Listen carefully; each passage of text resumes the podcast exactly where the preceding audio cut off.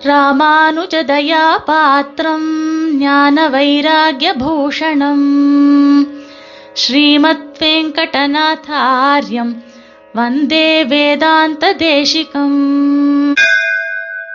ஸ்ரீமதே ராமானுஜாய நமகா வந்தே வேதாந்த தேசிகம் சுவாமி தேசிகன் அருளி செய்திருக்கக்கூடிய ஓமைகள்ல இன்னைக்கு ரகசிய திரசாரத்துல உபோத்காராதிகாரத்துல நம்முடைய ஆச்சாரியர்கள் நமக்கு பண்ணக்கூடியதான உபகார விசேஷம் எத்தகையது அப்படின்றத அன்று கன்றுக்கு இறங்கிச் சுரக்கும் தேனுவைப் போலே இத்தேசிகர் இவ்வாத்மாவுக்கு அஜ்ஞான சம்சய விபரியங்கள் தீர வேண்டும் என்று மிகுதி குறை வரச் சுரக்கும் பாசுரங்களை கொண்டு அப்படின்னு சாதிக்கிறார்.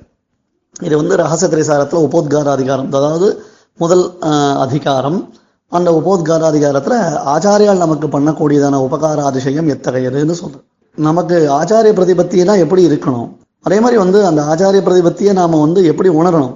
ஏன்னா சப்ததீரத்ர மாளிகையில பிரதிவாரி பயங்கர மன்னன் சாதிக்கச்சே கூட ஆச்சாரிய லட்சணம் என்னன்னு சுவாமி தேசிகன் சாதிக்கிறாரோ அது அத்தனையும் சுவாமி இடத்துல குடிக்கொண்டு இருக்கு அதே மாதிரி சிஷ்ய லட்சணம் எப்படி இருக்குன்னு சுவாமி தேசிகன் காண்பிக்கிறாரோ அது அத்தனையும் சுவாமி இடத்துல தான் குடிக்கொண்டு இருக்குன்னு சொல்கிறார் இதுக்கு முன்னாடி ஒரு கதை ஒன்று சொல்லியிருக்கார். என்னன்னா வேடுவச்சேரியில கிளி போல ராஜகுமாரனை போலே அப்படின்றதாக சொல்லி. இவ்வாத்மாவுக்கு தேசிகர் தேசிகர்னா இந்த இடத்துல ஆச்சாரியர்கள்னு அர்த்தம். அவர்கள் என்ன பண்றா? அஜ்ஞான சம்சய விபரியமர சரி நமக்கு எல்லாருக்கும் எடுத்த உடனே முதல்ல வரக்கூடியது என்னது? டவுட் தான். முதல்ல நமக்கு ஏற்படக்கூடியது இம்மிடியட்டா நமக்கு வரக்கூடியது என்னது அப்படின்னு கேட்டால் ஒரு டவுட் எதை கேட்டாலும் சந்தேகம். சாஸ்திரங்களில் ரொம்ப வேடிக்கையாக ஒன்று சொல்லுவா கஷ்டித் காந்தா அப்படின்னு பாட்ட ஆரம்பித்தா உடனே ஏன் சுவாமி? காச்சித் காந்தா வரக்கூடாதுன்னு கேட்பான்னுவா.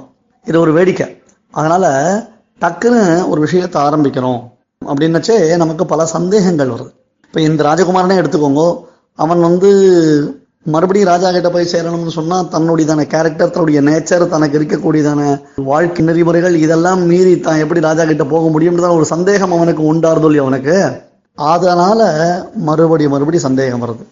நாம எப்படி இவ்வளோ பாப்பம் பண்ணியிருக்கோமே நம்மால வந்து பெருமாள்கிட்ட போய் நிற்க முடியுமா?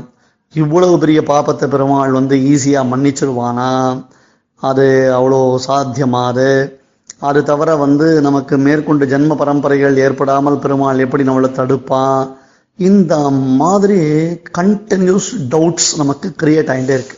சம்சயாத்மா வினஷத்தின்ற மாதிரி திருப்பி திருப்பி திருப்பி திருப்பி சந்தேகங்களே நாம கேட்டுட்டு இருக்கோம் அந்த சந்தேகத்திலேருந்து நம்மளால நம்மள நிவர்த்தி பண்ணிக்க முடியல. நிறைய பேர் வந்து இந்த கூகுள் ஆச்சாரியன் சரணம்னு இருக்கா எல்லாரும்? அந்த கூகுள் ஆச்சாரியன் திருவடிகளையே ஆசிரியச்சிருக்கா.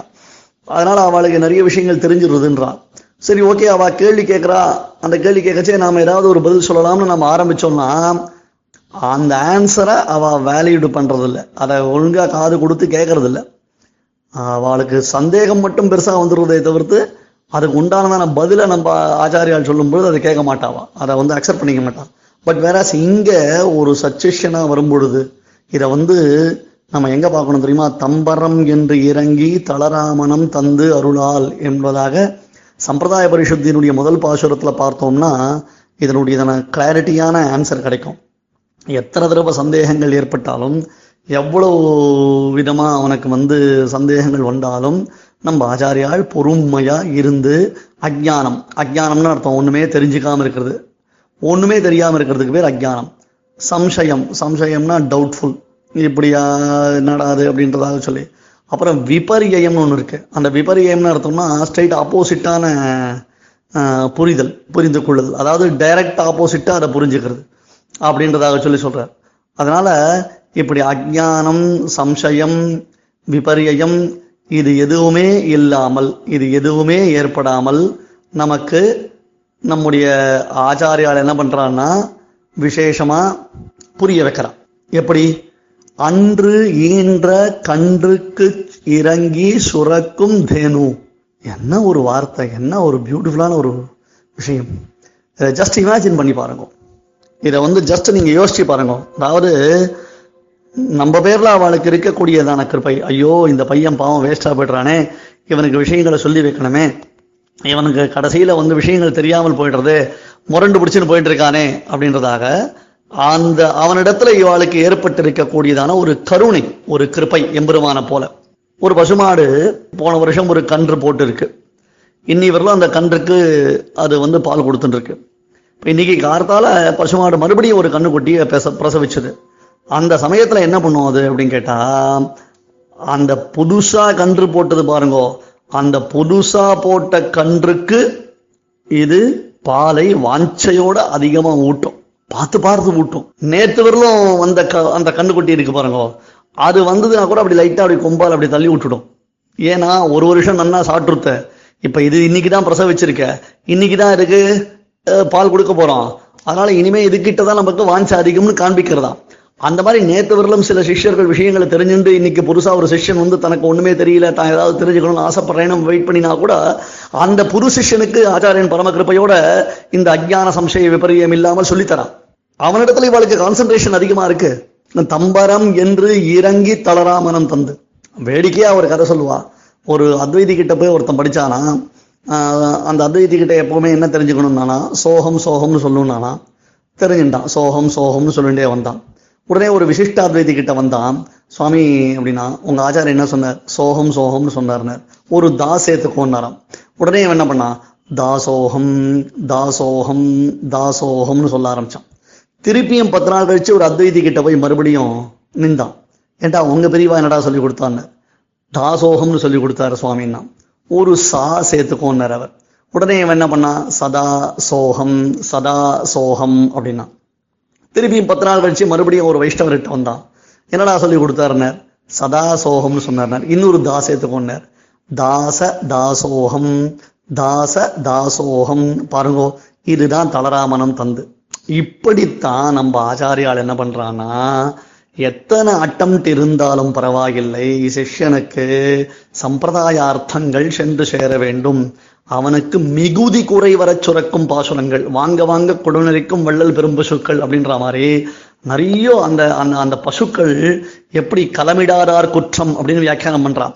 நீ போய் பாத்திரம் வைக்கலன்றது உன்னுடைய குற்றமே தவிர்த்து அந்த பசுக்களுடைய குற்றம் இல்லை ஏன்னா பசுக்கள் எல்லாருக்கும் ஒரே மாதிரி பாலை பொழியக்கூடியவைகள். அதுபோல நம்முடைய ஆச்சாரியர்கள் கிருபையுடன் கூடியவர்கள். கிருப்பையா நிஸ்பிருகோ வதேத் என்பதாக சொல்லி அவர்கள் கிருப்பையோடு நமக்கு சொல்லிக் கொடுக்கக்கூடியவர்கள்.